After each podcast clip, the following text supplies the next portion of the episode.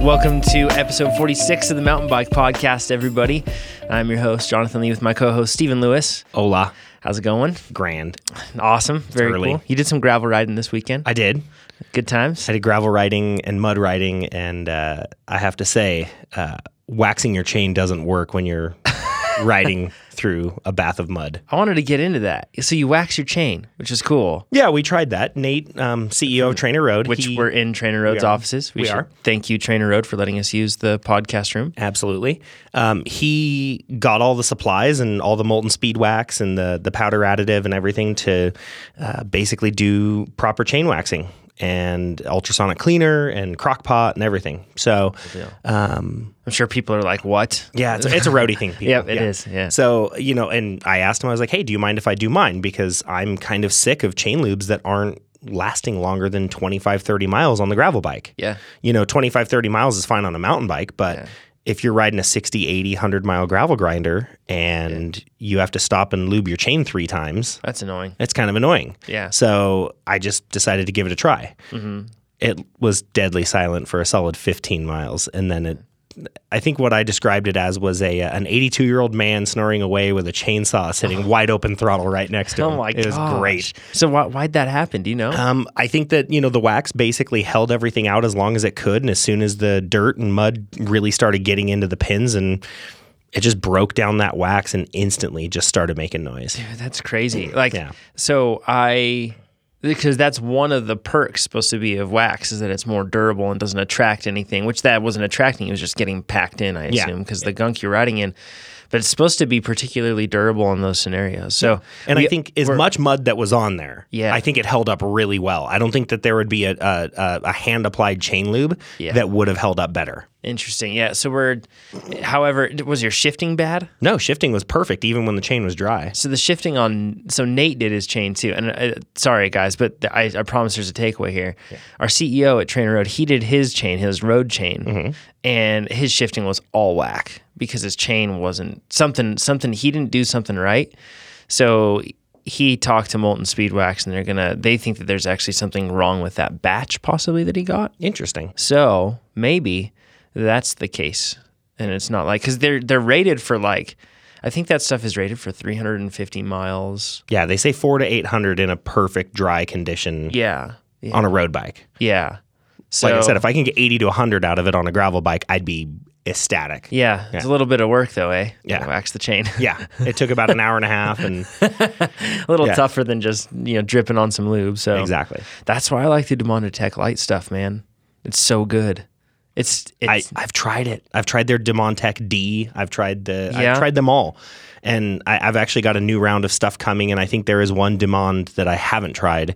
Um, I'm gonna do some more testing. the yellowy the yellow stuff is what I use. The stuff that smells l- it smells like dead brain cells basically because that's what happens as soon as you open the cap. Yeah. Uh, but it is, I've had so much good luck with that thing sticking on. It's like, for example, um, Lost and Found last year Mm-hmm. was a dusty tornado. It was insane.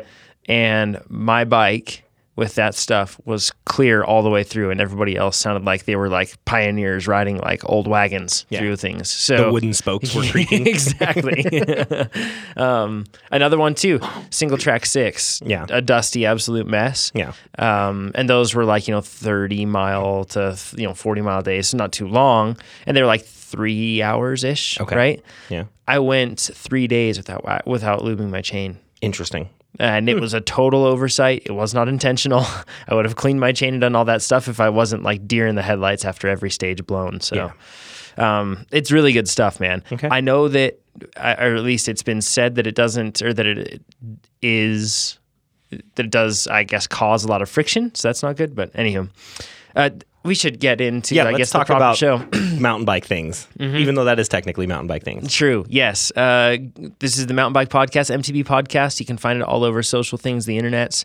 You can go onto our store and get products, and then we take the any money that's earned by that, we take that and put it right back into the podcast. So, for example, next week, Yay. we're going to Sedona, Arizona, and uh, that's and the reason that we're going to Sedona, Arizona, is to go to the Mountain Bike Festival to test as many bikes as we can upon your request. We've gotten a lot of requests on bikes. Yeah. So far, ones that I'm seeing pretty pretty regularly is the Mojo HD3, You mean HD4? Sure, that one. Yeah. Yep. Um, so a mojo. Uh, also, people want us to test the top fuel because of uh, because we said that we had heard from people that we trust that they didn't love that bike as much as they loved other bikes in the Trek lineup. You mean a Fuel EX? Fuel not- EX, yes, forgive me. yeah, yeah, yes, yes, Fuel EX, not Top Fuel. Top we Fuel will- is the one that they really like. Yeah. Um, so uh, we'll try to test that one. We'll try to test as many of the uh, another one too that that I've seen is a Jeffsy, um, and then uh, the new Canyon Spectral. People want us to try plenty of different things. Mm-hmm. And the That's it. Mondrakers, they uh, Mondraker. I've gotten a few people on my personal Instagram asking me. So remember, the key with this is if the brands are there, Yes, uh, we can test those bikes. We have to be like super fast. so do. Steven and I are going to be like zipping all around. So Yeah. um, it's going to be tons of fun. Uh, we'll have some good content out from that, at least live from it uh, on Instagram. So you can find us there. But then we'll also, we're going to be putting these together and doing like mini reviews. Well, it's gon- they're going to be in depth, but it's not going to be like a massive episode, like an hour long on each bike. Yeah. It's going to be something that you can just listen to and you can get all the insights. And we're going to try to give you real world applicable, I guess, experience that, that you can understand Yeah. on the bikes. So, uh, so yes, that's what we get. If you get anything on that store, we put it right back into creating more content for you guys. Uh, it doesn't go to our, our own pockets. So, By the way, I finally got one of the stem caps uh, hey, for the Super X. nice. The Cannondales have the silly, you know, the special compression plug thing in the carbon steer. Special snowflakes, those cannondales. Oh, gosh, I'll tell you. but they do make some good things, man. That's for But darn sure. hey, funny thing, if you have the inch and a half system integration steer Okay. tube, by the way, Yeah. throwing it out there, all you need is the special cap for the Cannondale. You don't actually need the entire base assembly either. Oh, really? You just need the plastic cap that says MTB podcast or the hashtag. And it Let's the clips Party. on as and is. it clicks right into the Cannondale steer Interesting. because that's how their steerer for this the steerer cap is for the system integration setup is it's just the Hmm. plastic cap identical to stem caps. Clever. Yeah. Interesting. So yeah, there's that.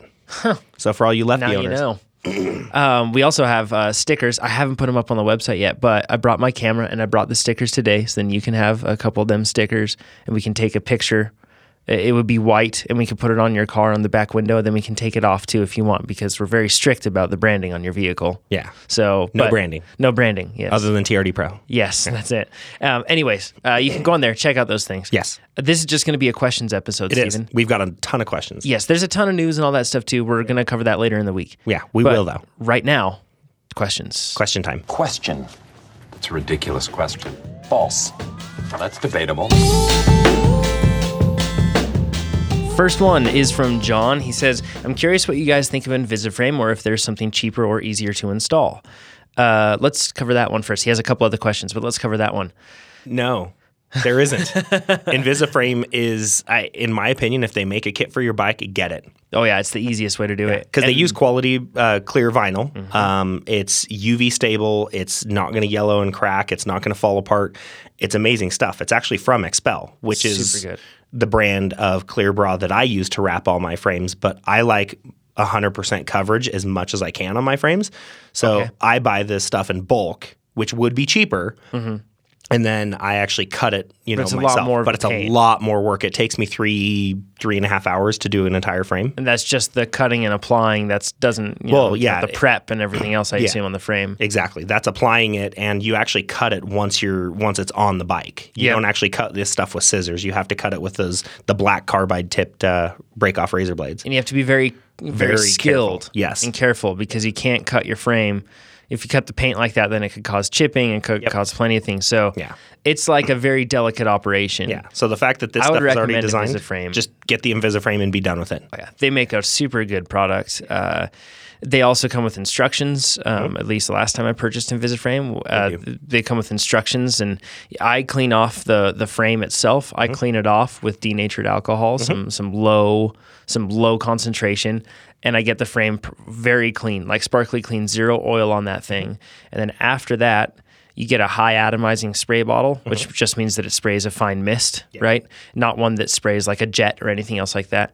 You want one that sprays a mist, and you want when you put that sticker on, you want your frame to be thoroughly soaked, and then you s- also squirt the backside of the sticker. and then you squirt your fingertips as well. Yeah. And you try your best not to touch the backside of that clear, even though you have wetness on there and everything else. And I would recommend too, after each one, wiping off your fingers with alcohol again, and then spraying them with water again. Now, what do they in the water bottle? Do they recommend using like Johnson's um, baby shampoo, like a couple drops of that in with the water? So I can't remember if they recommend that. I know that's a strategy that a lot of people use. Um, and the reason for that is because it can cause more bubbles and it can actually delay the adhesion a bit. So then Yes. you can really get it into the perfect spot you want. Yeah. Um, I've never, I, I, I don't use the the baby shampoo Mm-hmm. method, but there might be a situation, for example, where you have like a really tricky spot where it could be really helpful. Yeah. because it could stop you from getting bubbles otherwise. But if I just make sure that it's every the water is beaded up really well on the frame, Yeah. and then the sticker's wet, then and if I'm just make sure that I just put it close to the right spot, then I can get it in the in the right spot. Yeah. The, the only downside to the bubbles, I guess, is if you have and and this usually doesn't happen with Invisiframe because they're well made templates, but you may have something that's like kind of a strange fit. and You might have to stretch the vinyl a bit. Mm-hmm. Yeah. You're not going to get any stretch out of the thing or less stretch out of the thing if it's got more bubbles underneath there for a while. Yeah. So you'll have to like spend some time, like quite a lot of time with that thing, squeegeeing it out, squeegeeing it out, continuing to do that for quite a while until all that starts to to dry out underneath. Well, here's the pro tip for that. I'm glad that you mentioned that because this is what I was going to say. Take about an ounce of either 70 or 91% isopropyl alcohol and then dilute it the rest in a water bottle with water. Okay. That actually he- speeds up the adhesion process. Cool. So if you're using the baby soap method or just regular water Uh-huh. and you need to get some stretch out of it and you need it to hold tight, Yeah. what you do is you pull back the section that you need to stretch and then you spray the the alcohol water mix in and relay it down and that'll actually quicken it up and help it grip better. Is that because it speeds up evaporation? Exactly. Yes. Interesting. That's cool. That's a good tactic. So yeah. Uh, so yeah, and you squeegee it on. That's the best way to do it. So once again, spray bottle like we talked about. Spray or clean frame, spray on the frame, spray on the sticker, clean fingers, spray on the fingers, and then apply it in the proper position. Then after that, you squeegee it on, and you squeegee those bubbles out as much as you possibly can. Yeah. And that's the way to put this stuff on eh, without having any any bubbles in there. Exactly. Uh, Th- The other another option I've seen people use all mountain style and while those seem to be effective and basically what they do is they just use a different type there are plenty of different types of clear vinyl and they use a clear vinyl that's actually textured on top and a little bit harder It's it's more of a molded piece, not yeah and it's still very much vinyl um, but it's it's got um, it's it's a harder vinyl that it has Yeah. that doesn't necessarily mean that it's going to protect your frame better. That's just like a, something I want people to understand is that just because it's harder vinyl doesn't mean that it's going to protect your frame better it's necessarily. thicker, so it's going to dampen. It's actually going to like if your bars spin around and your brake lever hits your top tube, the all mountain style might offer a little bit more protection in that case. Yep. But Yeah, there are certain spots or like underside of down tube that could be Yes. good to have, that sort of a thing if you want to do extra.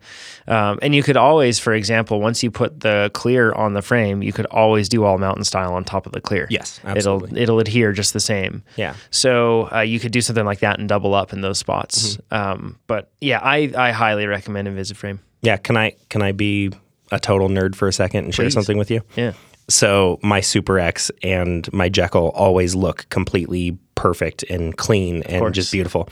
On top of the uh, the uh, Expel vinyl, I may have put Ceramic Pro There we go. ceramic coating on it from a car. That's why. So literally, makes sense. just everything sheds right off of it. Nothing. That's stays. smart. Yeah. Oh, that's smart. So, I think yeah. I want to do that too. Good stuff. My stuff. Yeah. Good call.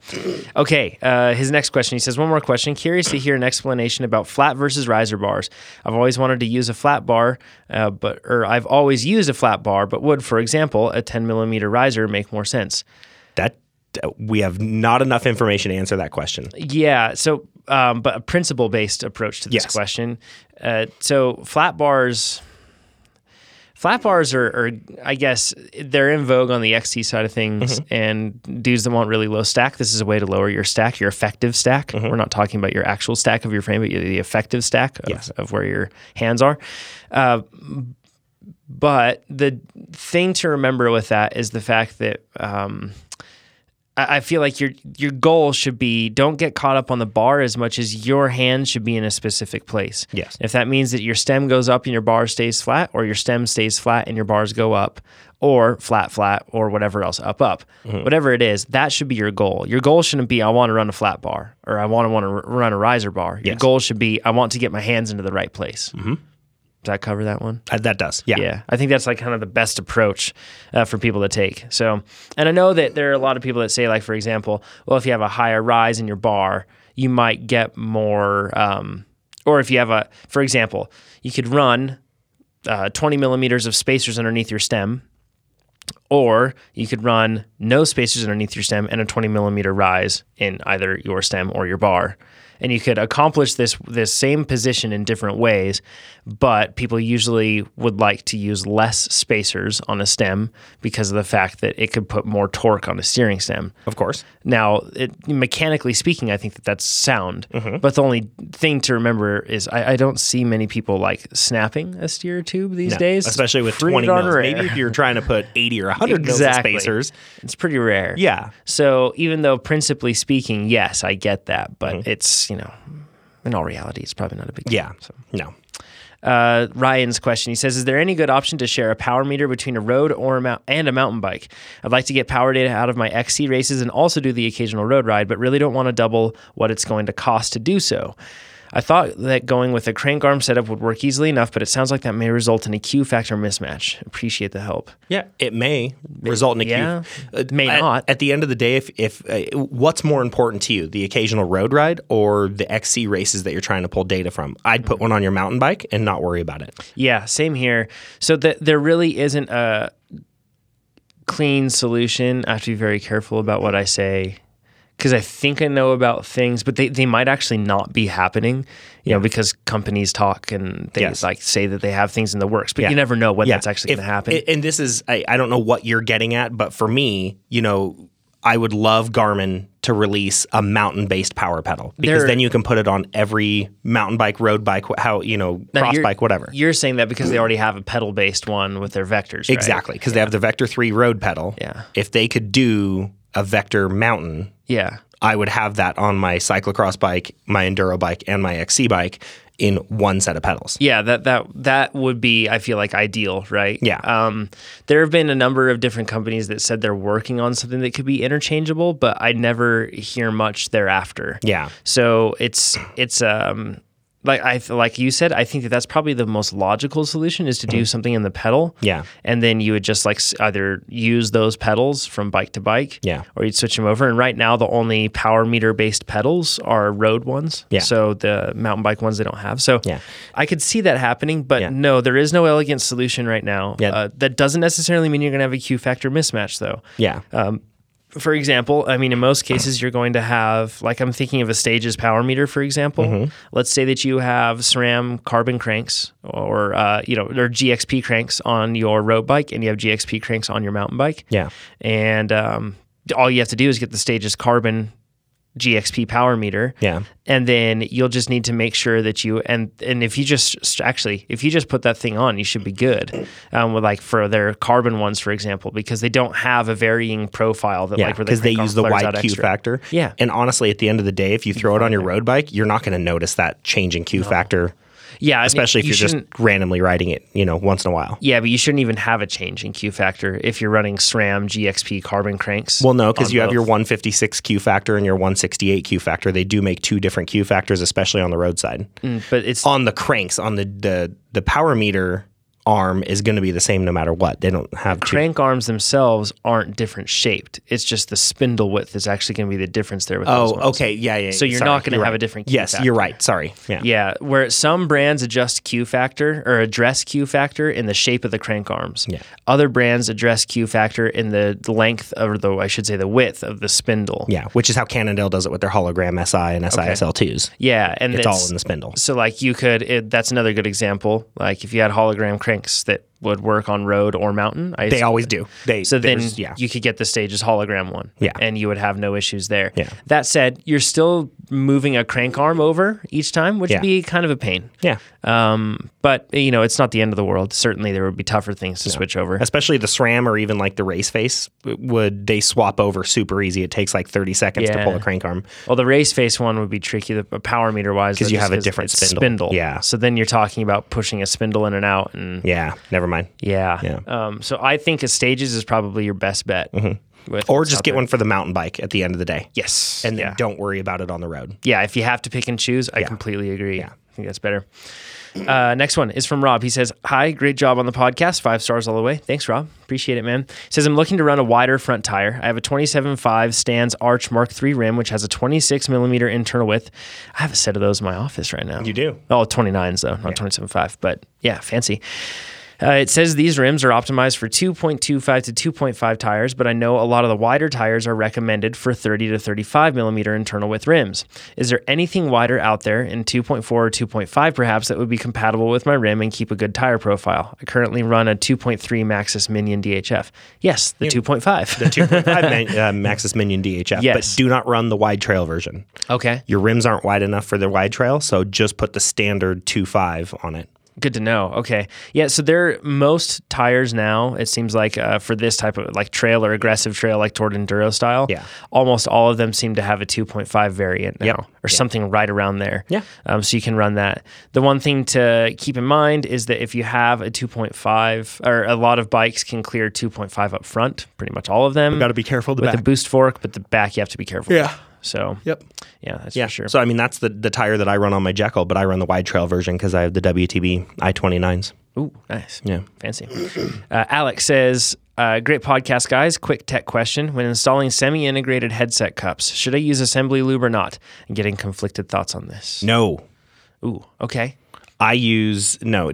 I never use. No, I don't use assembly lube at all. No. When you say at all, you're talking about on the integrated headset Um, Yeah, cups. on any sort of any sort of semi-integrated or integrated or any headset cups that are pressed in. Same with bottom bracket cups. Okay. I always use go to Home Depot or Lowe's. It's a brand called Rector Seal, okay. and it is a PTFE E infused pipe dope. okay.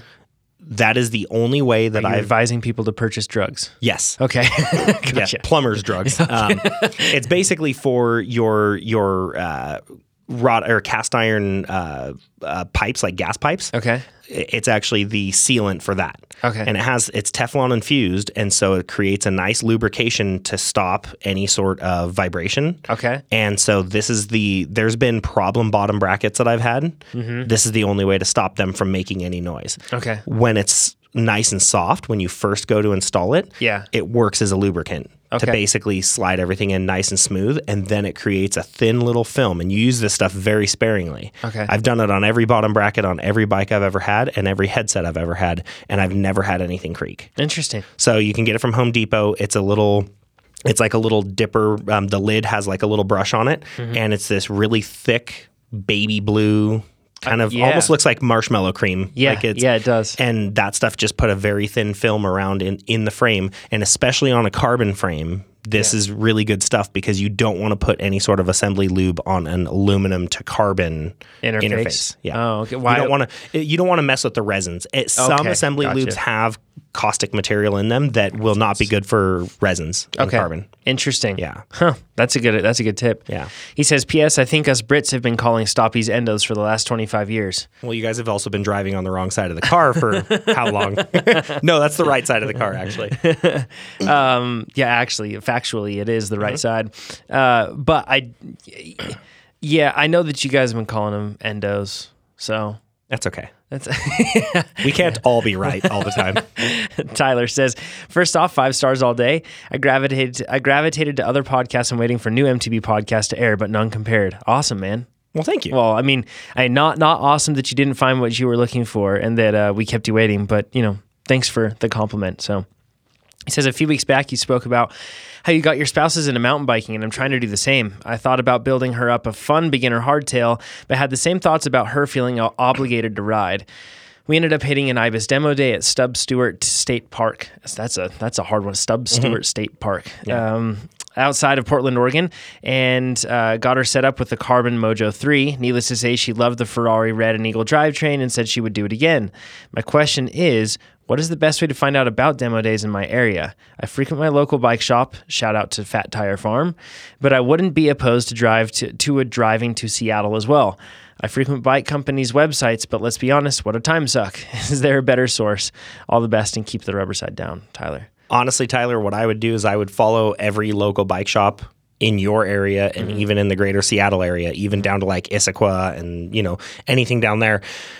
And I would just follow their Facebook pages Mm-hmm. and make sure that you have them set up to notify you when they post things because that's where you're going to see a lot of your announcements for demo days. And same with your local trail stewardships, you know, they'll also repost stuff like that.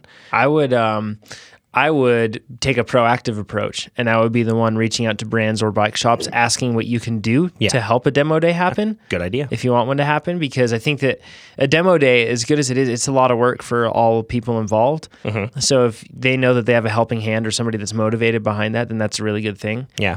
Uh, the real reason I wanted to share this one though is because I think that this is whether you want to just roll in some side cash on ad money or anything else. This right here is a website idea. I think that this is a business idea potentially. Yeah. If somebody could make an aggregator that basically, based off of your location, can show you which bike demos are coming up, Um, That's not a bad idea. yeah, and that would require some some footwork. Uh, and I don't know, maybe this is something we put up on MTB podcast. That'd be kind of cool. But um, but yeah. Anywho, I just think that this is something that, that should happen. So Absolutely. uh, it would make it a whole lot easier. Then you could like plan a vacation around demos. That'd be kind of cool. All right, I like it. that'd be cool. Yeah. And remember, at the end of the day, don't build your wife the bike. Let her ask you. Yeah, true story. When she says she wants you to build her a bike, true story. that's when you build her a bike. Pascal says. Uh, Pascal, he sends in uh, he sends in questions pretty regularly. Good dude. Uh, I like his pressures. you had to drop the nerd joke. I did. he says not a question for a ch- for uh, a change, but more of a recommendation.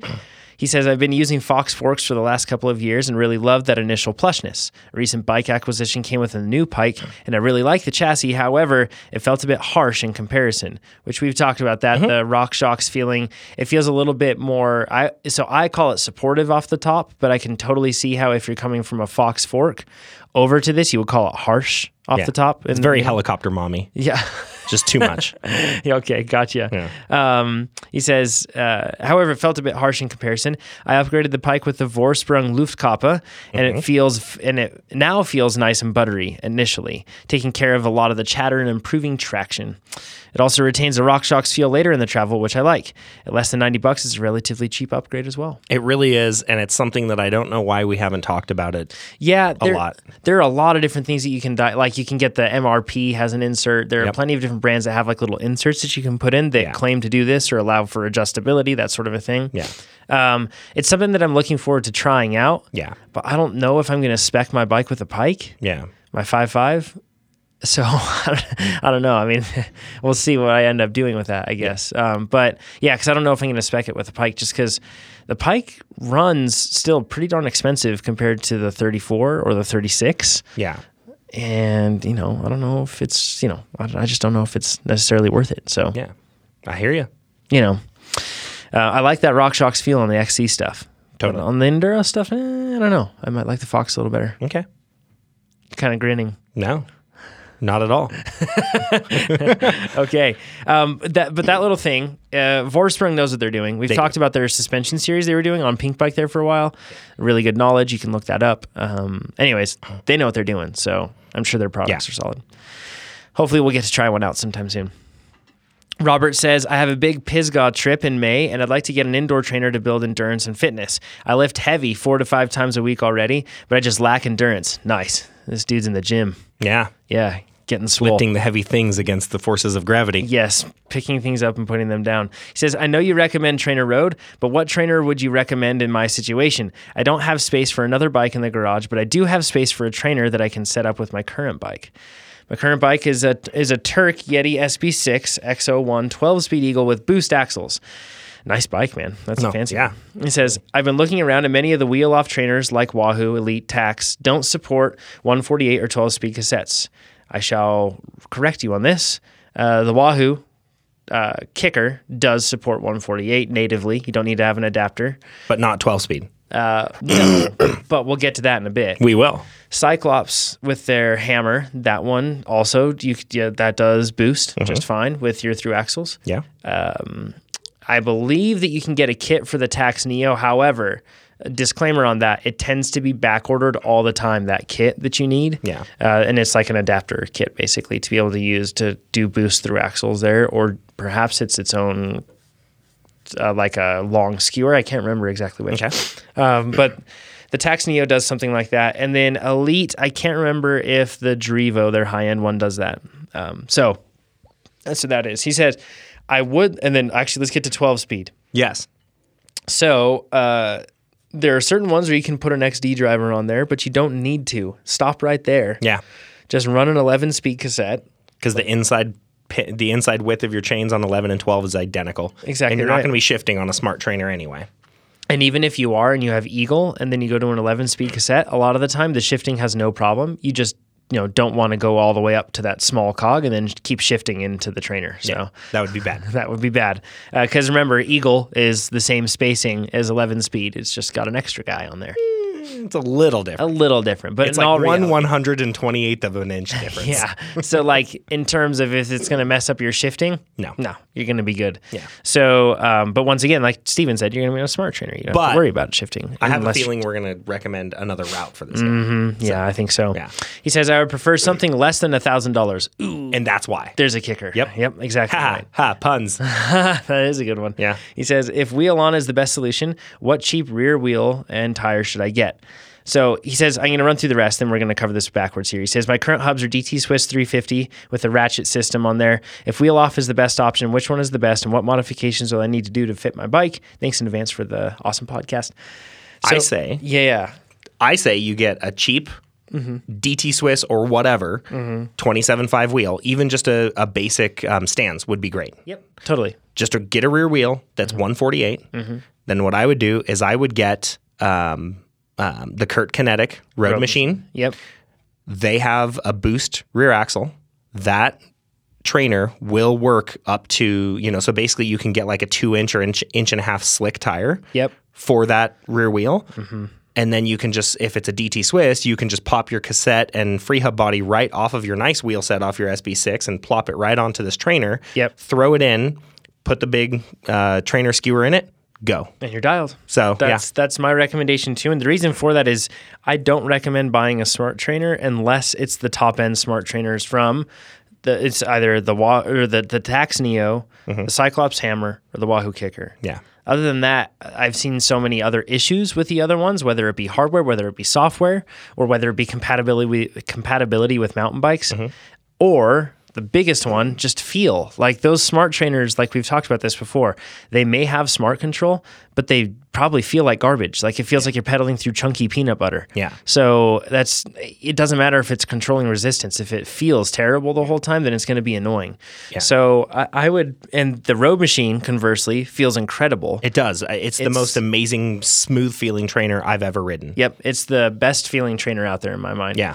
um, smart or not. And uh, the cool thing is, so you're running a speed sensor on yours right now, and then you're using virtual power, Yeah, right? So I'm using the Garmin, um, the strap on cadence sensor on the crank arm and the hub Okay. speed sensor. And the the cool thing though that you can do here is you can so the road machine there are two different road machines. There's the road machine smart and the road machine smart control. The smart control is known to have some Mm-hmm. Don't. some niggles. Just get the regular smart, yep. and that's it. and the regular smart has and i know you're not using this but it's a valid option it's it has a sensor called the inride all that is is it, it- so basically what that will do is that will pair to, tr- to trainer road and then it will relay power data all it is is a speed sensor it works just like our virtual power setup where you just pair your speed sensor and let us know what trainer you have but in this case the inride does that math on board and sends it up there Yeah. and the cool thing about the InRide or that that trainer is the fact that it comes with an InRide, so you have your power source already and you're dialed. Like Yeah. you don't have to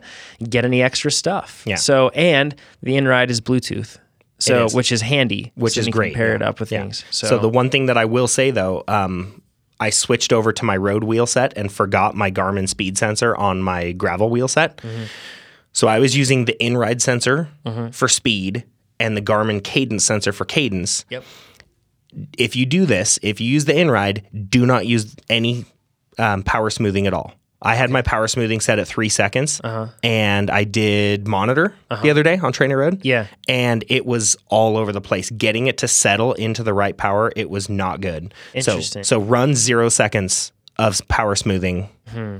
in your my- Trainer Road. It might come already smooth from the in ride. You're I saying. think it is because it's yeah. The three seconds works really well on the Garmin sensors. Mm-hmm. It's I hate to say it, it's terrible on the Inride. Interesting. Yeah. So power smoothing, and we're getting deep into the We nerd are getting- stuff, yeah. But power smoothing is uh, an option that you can do where you basically just smooth the power that's displayed to you. Yes. Because when you put out power, you are not smooth. No, And not at all. any smart trainer that tries to show a perfectly smooth graph, it's a lie. Mm-hmm. It's not real. Um, they're just doing that to make you feel good. Mm-hmm. so uh, we're not we're not a perfect machine. Our the power's constantly variable. Yeah. So power smoothing, it doesn't change the power that's recorded. Mm-hmm. That's raw and that stays as it is, but it changes the power that's being displayed to you in real time. Yeah. So you can average it out and depending on the duration to three seconds or one second all the way up to plenty of seconds. So um, I usually recommend something like three seconds is usually good.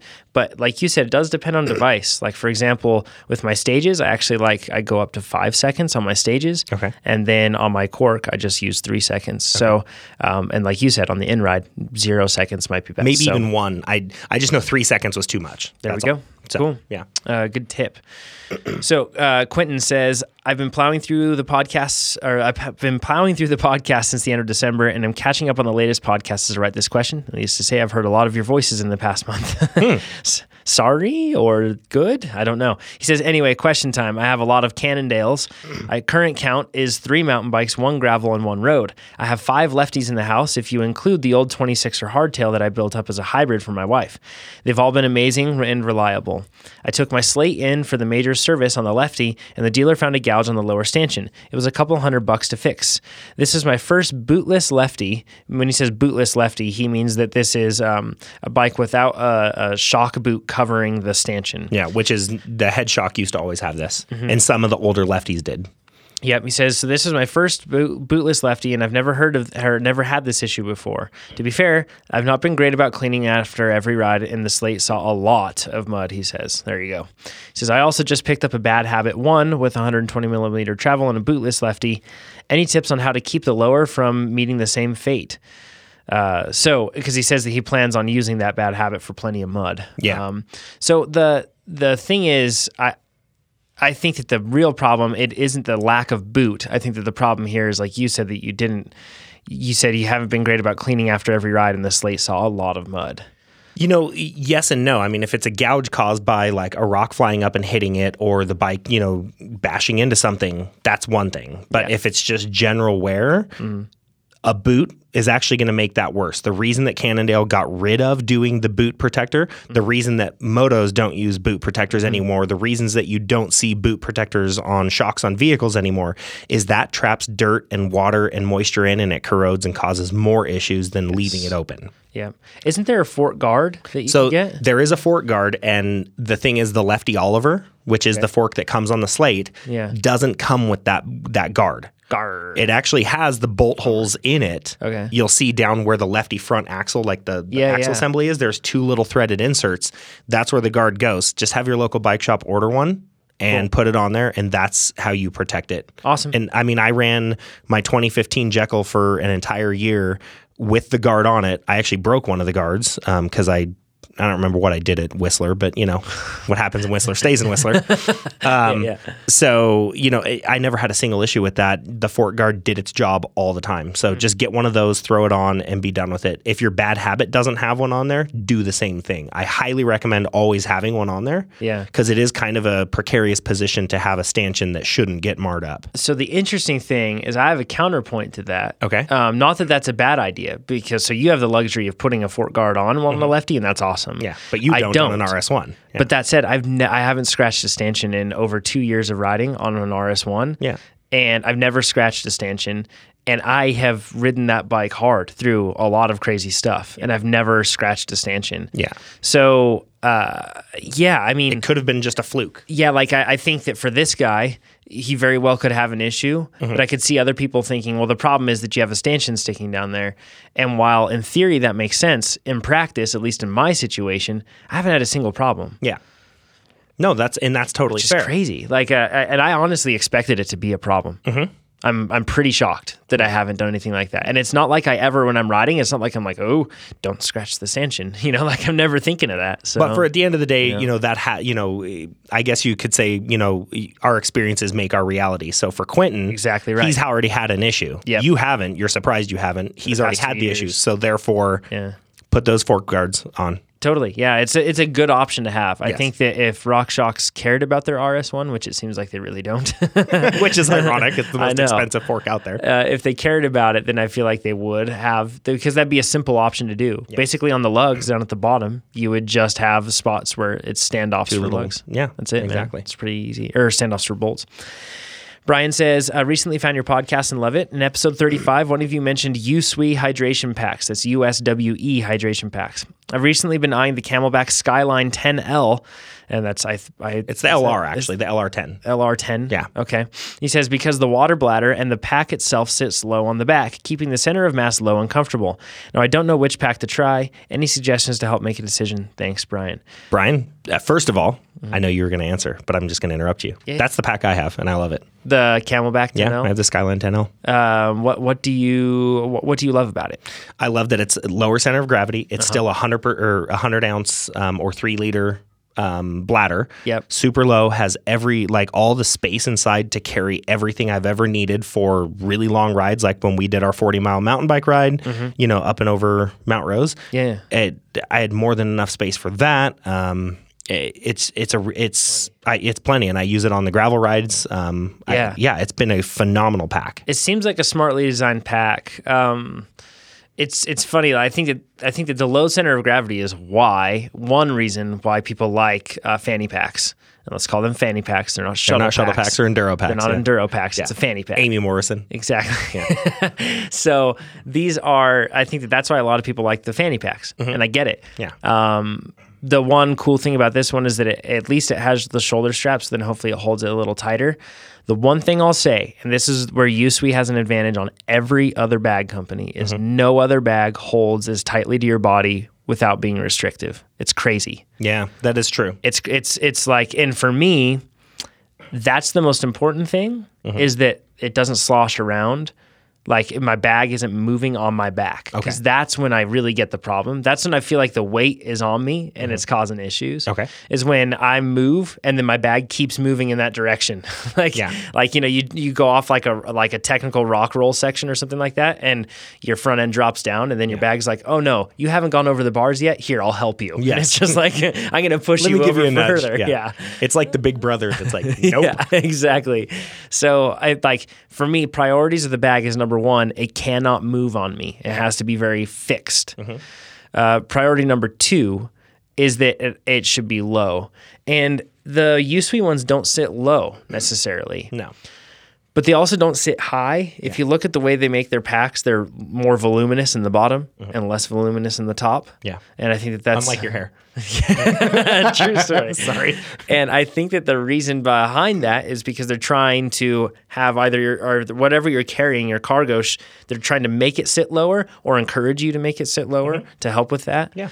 Um, I think that if they had a way of being able to make the straps, but then also making it sit low, I think that it would be even better. Yeah. Um, but I actually, the crazy thing is, is I, I looked at that bet the USWEs at first, and I was like, uh, they have straps that go around that look like an awesome retention system, but it's really high. I don't want to. I don't want it. Mm-hmm. But then once I tried one, I was like, I don't even notice the weight being high. Yeah. Because it's so fixed to my body. Exactly. That's the thing is if it's if it stays with you, then that fixed Mm-hmm. mass isn't going to be a big deal. Yeah, it's and, and I know scientifically it's better to have the mass low. I get that. I 100% do. And I argue for that, right? Like I'm saying like that would be a way to make the pack better. Yeah. But you what I'm saying also in the, like what you just said is you really don't notice it that much on the ride if any at all if it's really fixed to your body. So, I have the airborne two. Yes, And then um, I actually have some coming too. An Airborne three. which is the bigger version. Uh-huh. That's the one that has the external. It's an Airborne two with an external pack on it for tools. And then I think there's an even bigger one. The Airborne, nine and the fifteen. 15. I think I have the 15 coming too. So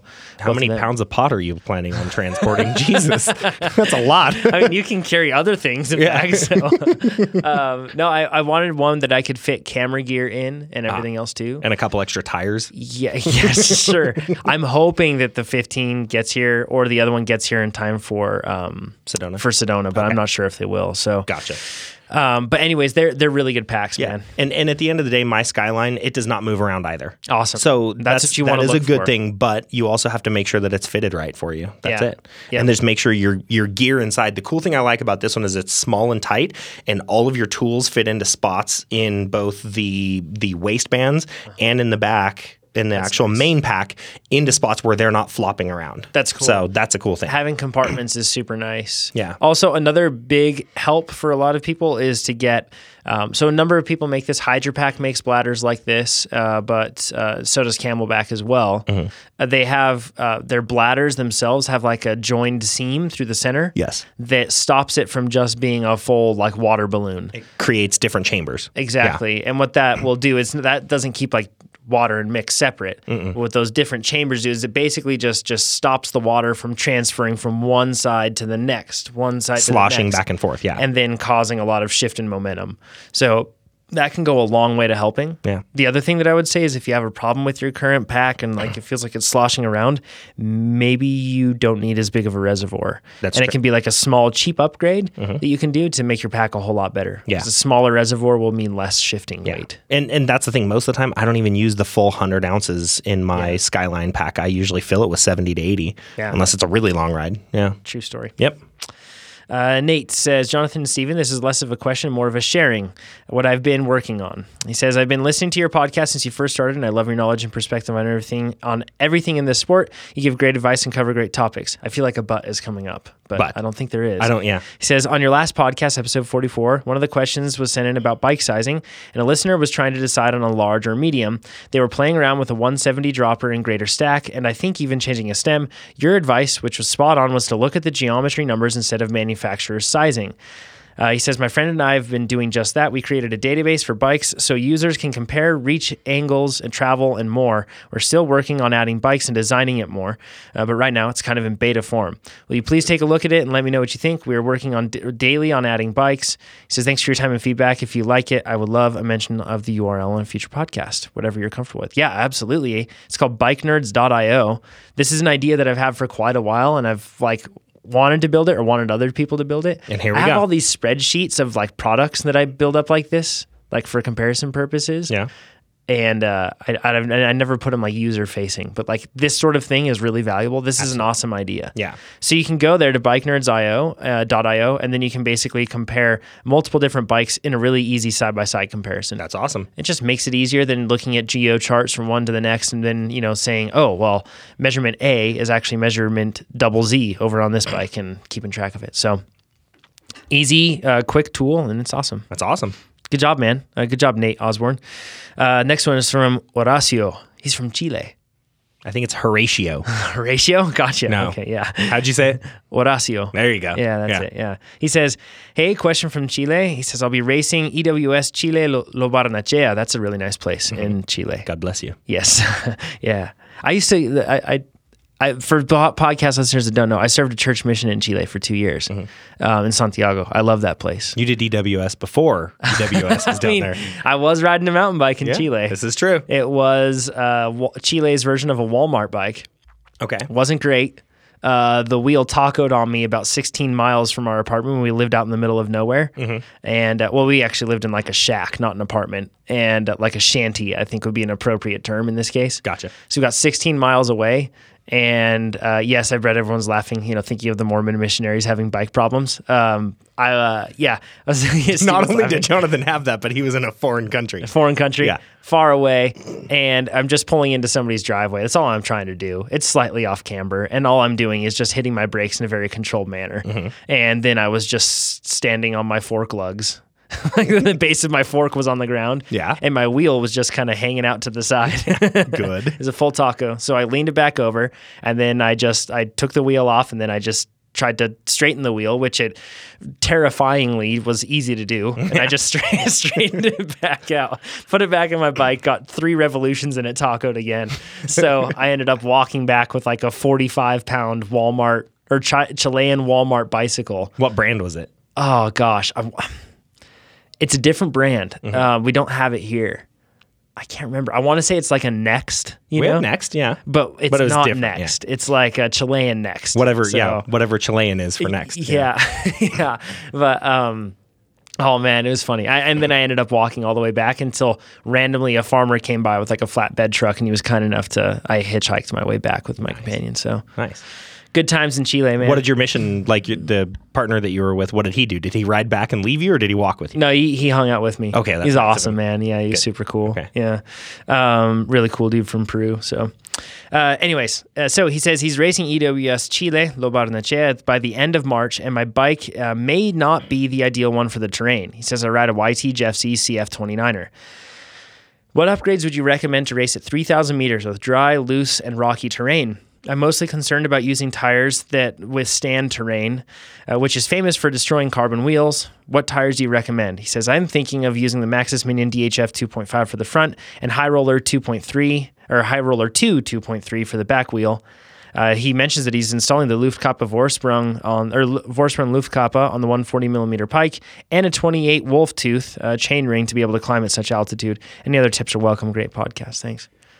I would probably do the 30 tooth wolf tooth Okay. in the oval okay. so that you get 28 on the small side and 32 on the big side. okay. So I would, Instead of going to 28, going to a straight 28, because then if you do a 28 oval, you're 26 and 30. I mean that might not be too bad. And that, so either one, Yeah. either the 28 or 30 elliptical, I think would be great. Yep. Um, but then I also think that your tires, I would do the DHR two in the rear, okay. more aggressive, but I would get both front and rear tires and double down. Okay. And I For would sure. and I would probably be more apt to do some sort of rim protection, um, either a like a Huck Norris or the Yep. uh, what's the other brand that just came out? Why can't I think of it? Um, I don't know. Th- So the the interesting thing is the guys at Envy said. and Now, granted, I, I know that some people might say this could be for marketing, but they tested uh, rim protection strips like that, and they Mm-hmm. said that it didn't protect against pinch flats, and it didn't actually protect the rim. Interesting. Um, and actually, that's been kind of a thing that a lot of people have said Hmm. is that they because it's kind of hard to test. Well, clearly, true, you know, yeah. because you're just like, oh, well, it didn't flat that time. Well, who's to say it actually made the difference? You know. yeah, the only I was thinking, Uh, But maybe it the seems Cush like it should cores. work in my Yeah. mind. Yeah. It seems like it should work. I think double down tires with Cush cores. Yeah, I feel like it That's what I would do. probably won't hurt. Yeah. I and in don't that case, think- all that extra mass, I would say definitely do the 28 tooth chainring. You're gonna have dirt bike tires on Yeah. there. Uh, the one thing I would say is, is so I know that that region's famous for for the anti grip dirt, as they call it. Yeah. Um, so I don't know if it's loose over hard as much as it is just loose and kind of blown out. So if it's um, if it's going to be loose stuff, then you wa- want to you're going to want to have like a taller knob tire, Yeah. uh, because you're going to be able to get more more grip with that situation. If it's going to be more loose over hard that you're dealing with, then you might want to have something that isn't necessarily as tall, but like something even like an aggressor or something like that that has more surface area and less tall knobs in the rear might be better. That's true. So, um, but it's always it just depends on the surface you're riding on there, and I don't know what the anti grip dirt is actually like. I think it's loose. yeah. but I don't know. And I would consider on the front tire doing a max grip no matter what. Do the softest, grippiest compound, compound you can find. Good idea. Yeah. So yeah, th- that that race looks awesome. It's like a super picturesque, gorgeous area. Mm-hmm. It's really cool. They just actually did uh, Andy Pacifico just happened there, uh, which we'll cover next week a little bit in the news, uh, or I should say next episode that we do in the news. But uh, yeah, this is like a dream of mine. If anybody's listen- listening from uh, Mountain Bike, I believe is the the the publication or the people that, that organize these events. If anybody's listening and they Mm-hmm. do just you mean if? want to, you know, okay, they just want to, you know, cover some some flight costs down to Chile. We could go do Andes Pacifico or E EWS. I'm all for it. Just saying, you know, we would can be cover it. too. Yeah. We, we'll cover all of it. Yeah. I mean I everything. need stamps in my passport, man. It would be awesome, and I would love to go back to Chile. Uh, I love that place. My heart's still there. So, Uh, Drew from Colorado, that's his name. He says, uh, "Hi Wonder where guys, he's from. yeah, in- interesting middle name too." He says, "Hi guys, five stars as always. Been listening to the podcast since episode three, so keep it up." And he says, "I have started using Trainer Road, and I'm five weeks in and already seeing benefits on PRs out on the trails. Nice job, man." So thanks for that. He says, My question is around the ideal bike quiver. My main mountain bike riding focuses on aggressive trail riding and enduro racing, and I'm bending my trainer road plan to peak for Santa Fe for the fan, Santa Fe stop of the Big Mountain Enduro in May. Nice man. Good, to hear. Yeah. He says I have all- the all I have an all mountain bike for this purpose. I have another bike, let's call it my wife's bike, he says that in quotes, that is a trail hardtail, and I'm thinking about selling it and getting something more specific. Well, sir, if that is, quotes, your wife's bike, hopefully she's okay with you selling that. Yeah. um, so he says, I also have a cheap road bike that is fu- on full time trainer duty. If I wanted to add another race discipline, an appropriate bike to my training, which should I do? Cross country or cyclocross? Can you talk about the pros and cons of each as it might complement my regular regimen of party riding? Thanks. I think cyclocross is going to be more apt to to an enduro riding style with the on and off intervals. Mm. Yeah. Yeah. But I don't think one, I, I don't think there's really one that's better than the other. Really, what do you want to do? Yeah. do you want to do cyclocross and gravel, or do you want to do If you cross want to country? ride mountain bike terrain, Yeah. cross country. Absolutely, If you don't care about that, and you just want to do fitness and then you want to have um, you want to have some good party vibes, Mm-hmm. cyclocross. absolutely. And the other thing is, your cyclocross bike could also double as your trainer bike, just like mine does. It's a good setup to have, man. Yeah, I, I yeah, and I would say, or you could go the other way, and you could get an XC hardtail, like a really good one, Mm-hmm. and then you could use that in cross and cross country. yeah. Just don't plan on doing anything like USAC or UCI at you know Cat one or two level Yeah, because you have to have drop bars and all that. So I think you can still race Cat three maybe with bars, I think it's up to Cat three, or juniors maybe only. whatever. I can't remember, but Maybe it's only four or five that you're allowed to have flat bars. yeah, something like that. Yeah. yeah. Uh, but anyways, Cyclocross is weird like that. that's what I would do. Yeah. Yeah. I'd get a cross bike. It'll replace all road bikes and it'll replace your trainer bike. And, then it'll you let can get your wife an XC bike. and then you can ride around and uh, grab bacon and dollar bills and adult beverages from people while you're riding around doing cyclocross things. Absolutely. So rarely happens in cross country. Rarely. Uh, Johnny says, I know both of you have talked about riding SB 5.5s in prior episodes. In these podcasts, you talked about switching out the stock tires for wider tires. I'm wondering if you ever did this. I'm thinking I would like to ride a 2.6 in the front and 2.5 in the back. Is this feasible without getting tire rub? Also, what brand or model would you recommend? And he mentions, he says, I mainly ride in Western Ca- Colorado and Moab with loose dirt and technical red rock climbing and descending. I think I could really benefit from wider tires to grip the rock as I climb. Thanks in advance. Keep up the great work. uh, Johnny, it all kind of comes down to your width of your of your rims. Um, you're not going to fit a 2.5 in the back of an SB55 with a 31 to 35 mil internal Yeah, it ain't going to happen. Yeah. So, you know, what I did on my five fives, I always had my first five hive. I ran um, a DHF 2.3 max grip in the front and a Minion SS 2.3 Silkworm or a DHR2 3C Max Terra in a 2.3 in the back. Okay. That was the first setup. Mm-hmm. My second SB55 was set up with the Mavic 235s front and back. Yep. I never found a need for much wider of a wheel. I had the M70 high volume Envies on it. Yeah. On both bikes. Yeah. And I never saw a need for anything bigger. Yeah. Ever. I j- and I rode at Moab. I rode, you know, I ride all over the place and I never needed a bigger tire. Yeah. Yeah. So I, I think that even though bigger tires are in vogue, we don't all have to rush quite to that. You know, like, you know what I mean? Like, you're- like you're saying, um, 2.3, uh, 2.35, you can fit in the rear just fine on a 5.5. A 2.5, depending on the rim width, Yeah. Mm-hmm. you might be able to make it fit.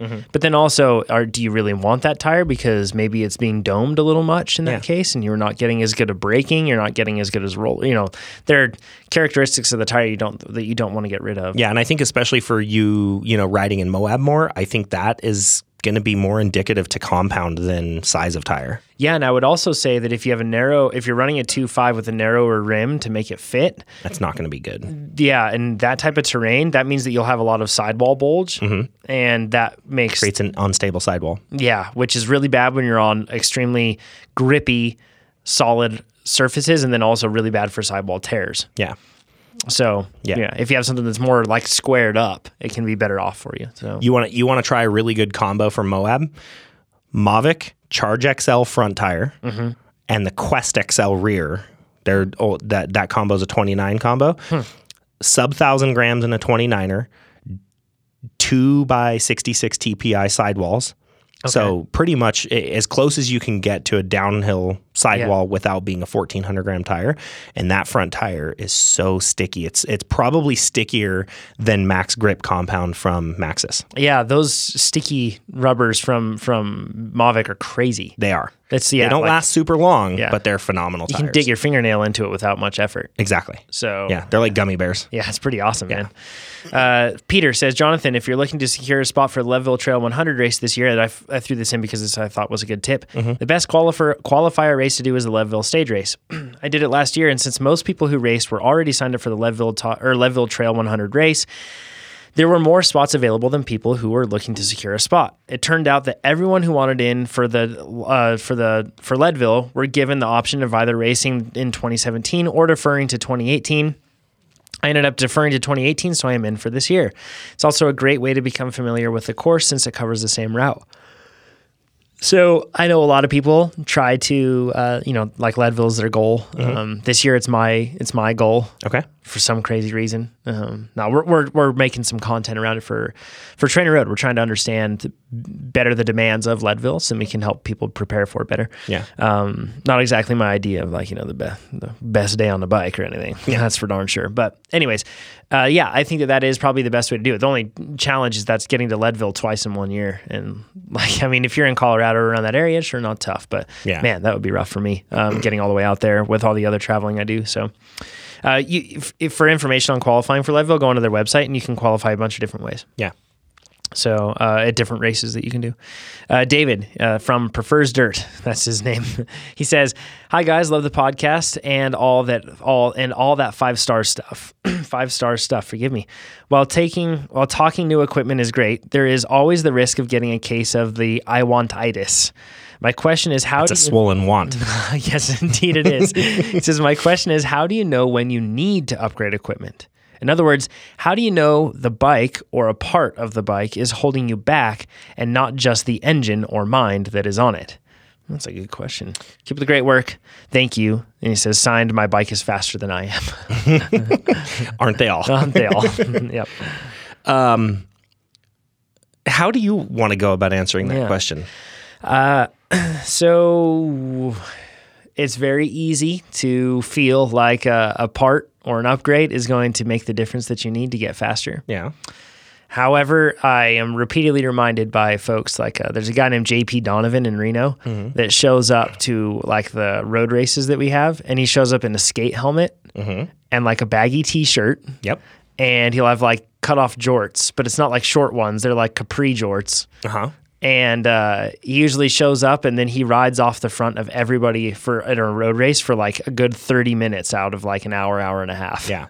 and it's pretty scary. So he's just extremely fit. If you're trying to look at like when you're getting into mountain biking, then yes, there can be more technical limitations, but you know, slap a really good rider on a really bad bike, they'll still be good. Yeah. So I, I think that uh, it's very easy to do that.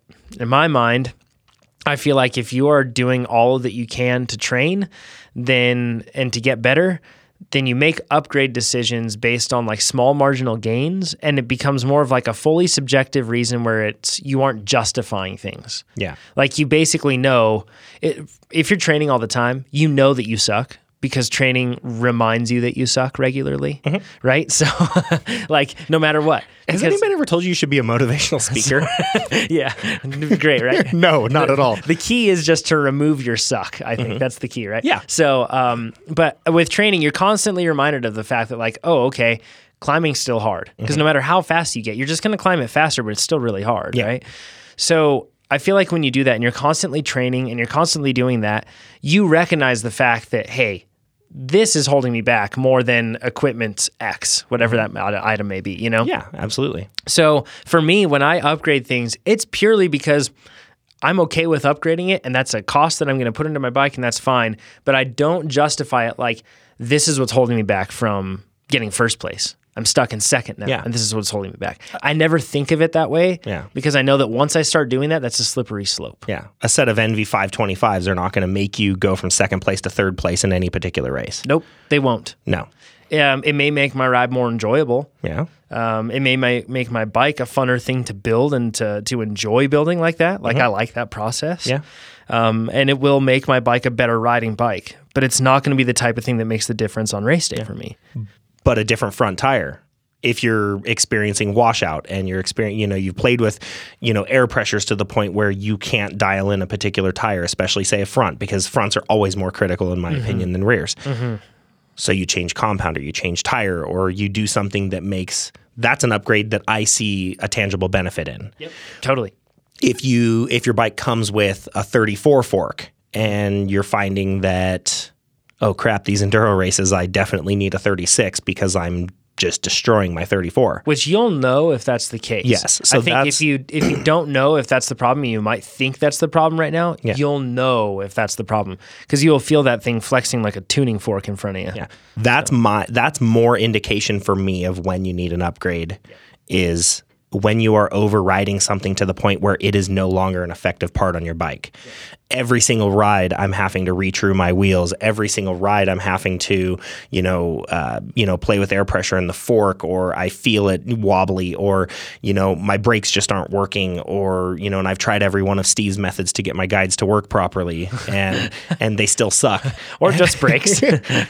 So, you know, there's that's the way that I look at and tell all of my friends and customers how they should upgrade their bike. You shouldn't upgrade your bike just because, oh, I want, you know, the new DPX2 rear shock.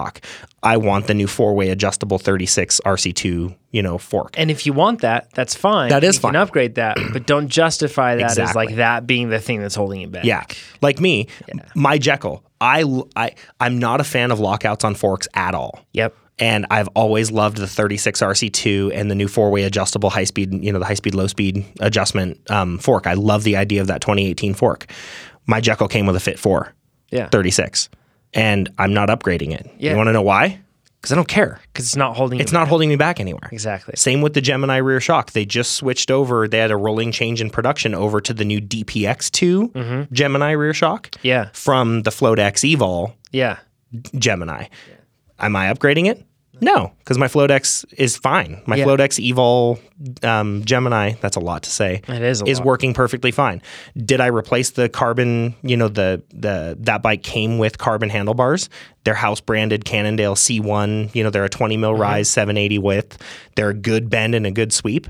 I haven't replaced them with Envies yet. I don't care. It's it's And if- working fine for me. And if you do those things, it'll be an okay decision that isn't based on the premise or like justifying like, well, I'm getting this because this is going to make me faster, Yeah. or something like that. You know, like this is holding me back. Yeah. It's because you want it and you're okay with spending money on Yeah. it. And that's okay. Like, I think that, and I know that you're saying, oh, I want itis. I think that I would rephrase that and say, I thought I find that a lot of people search for justifications for these pur- for these purchases and perhaps get a little long in the stretch there Mm-hmm. when they're doing that, right? Yeah, absolutely. And I think that that's the key is making sure, because we talk about gear a lot.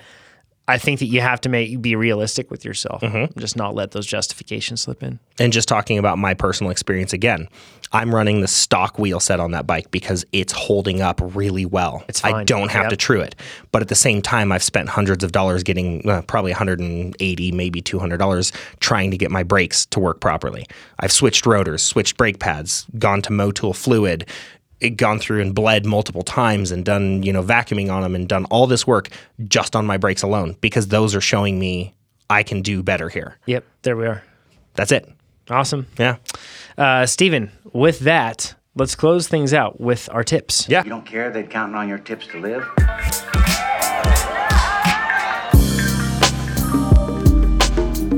Okay, I'll kick things off this week.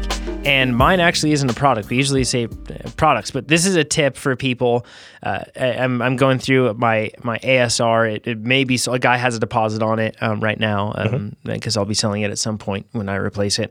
And anyways, I was talking to him and getting him some exact measurements, and he was asking for measurements from the tip of the saddle to this, that sort of a thing. You know, um, this point to like the the top the top of the saddle, that sort of a thing.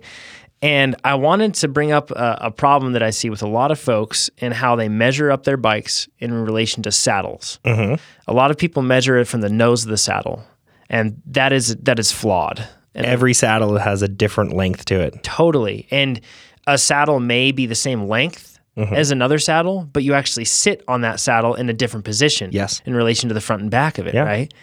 So the key is what I call the anchor point, Mm-hmm. or where your sit bones or ischial tuberosities are anchored to that seat, right? Um, so Mm-hmm. You allergic to anything? You sneeze a lot today.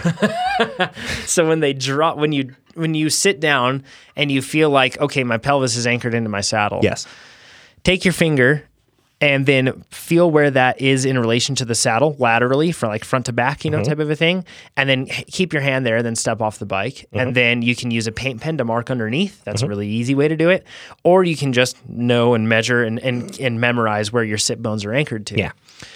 that is a much better position because that will also change saddle height. Like a lot of people, when they're measuring, for example, when they say, I need to get a dropper post, or I need to find out what dropper post length I need to get, you can use that bikenerds.io thing. But then you also have to know how tall your saddle is. Yeah. From the rails to the top. Exactly. And some of them have taller gaps bet- or bigger gaps between the rails and the top of the saddle. Then you'll have more padding. Or when you sit, it might actually sag and it might be designed to sag, which I, I don't like that personally, but a lot of saddles do that. So you have to, you y- instead of measuring to a, a constantly moving target, measure to the precise target, which is where your sit bones are. Yeah. So my ch- suggested change is instead of tip of saddle to the stem, for example, or anything else like that, Mm-hmm. instead measure anchor point to stem. And then when you're measuring your bottom from your bottom bracket, measure bottom bracket to anchor point. Yes. And that should be the important measurement that you should do rather than saying to top of saddle or anything else like that. Yeah. So I like it. that's my tip. And that's that's actually funny because I've been playing with my saddle on my gravel bike trying to figure out because I have the fabric scoop shallow saddle. Okay. Which does have a lower point in the middle where your, you know, where the flare of the saddle starts and where your anchor or where your sit bones should anchor. Um, and it also the the chassis of that saddle is designed to have a little bit of flex in it. Right. Um, and so that all of those things combined have made me really start playing with where my sit bone is. And I ended up finding out that my sit bones actually my saddle was too far back. So Mm-hmm. what I was doing was rolling my pelvis forward to get my sit bone further anchor. back to Yeah. anchor it. It's and I interesting, found out huh? that I was losing power Yeah. when pedaling efficiently. that can cause in the some drops. That can cause some a lot, a lot of discomfort in your lower back too Yeah. when you do that. Yeah. Um, yeah. So I found that I had to move my saddle over a quarter inch forward. I think that if they're, and I know that a lot of people are going to look at their bike now and think that I just need to move it forward. No, not always. But I, I, I do think that that's probably the most common fit faux pas that I see amongst mountain bikers. Mm-hmm. Yeah. Well, I would say the most common is saddle height.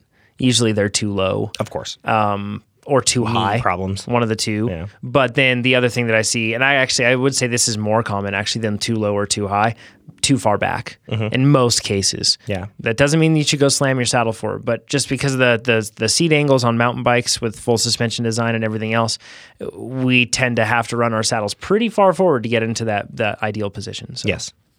yeah that that's mine Steven. Good job. That was actually a really good tip. I like that because it wasn't a thing. it wasn't a thing It was a stuff. yes it was a a stuff Yeah. yes Um, go ahead Mine, I'm just going to piggyback um, on the trainer stuff. Uh, Kinetic, I love that Kinetic has trainer through axles for pretty much everything out there. it's pretty awesome right I'm I'm running their um, their through axle fine, their 12 by 142 fine thread on my Super X, and it's amazing. I, I love those guys. They make such a good product. So they, you know, that the the history behind them is they're um, they're aeronautical engineers and Yes. they manufacture parts for airplanes. Yeah. So that I mean, this this is their bread and butter. Yeah. You know, the like the bike trainer stuff is just like a cute little side gig. Yeah. So Yeah. Mm-hmm. you know, um, yeah, they're really good with hardware. That's a really good tip. Yeah, I dig so, it. Just nice and simple. So go check theirs out. They have Boost. They have 12 by 142. They have your uh, 10 and 12 by 135. They've they've got everything covered for everything. Yep. So I, I don't think they don't make a trainer axle for anybody in particular. That's pretty awesome. Yeah. The way to do it. Yep. All right, everybody. With that, Steven, uh, let's close this off. We'll talk to everybody by the end of this week. We'll and- have another episode. Yeah, and we're gonna do quite a lot of Sedona prep in that one. We are. and uh, so you'll hear more about that. Um, that should be exciting stuff. We'll chat with y'all soon. Have a nice day.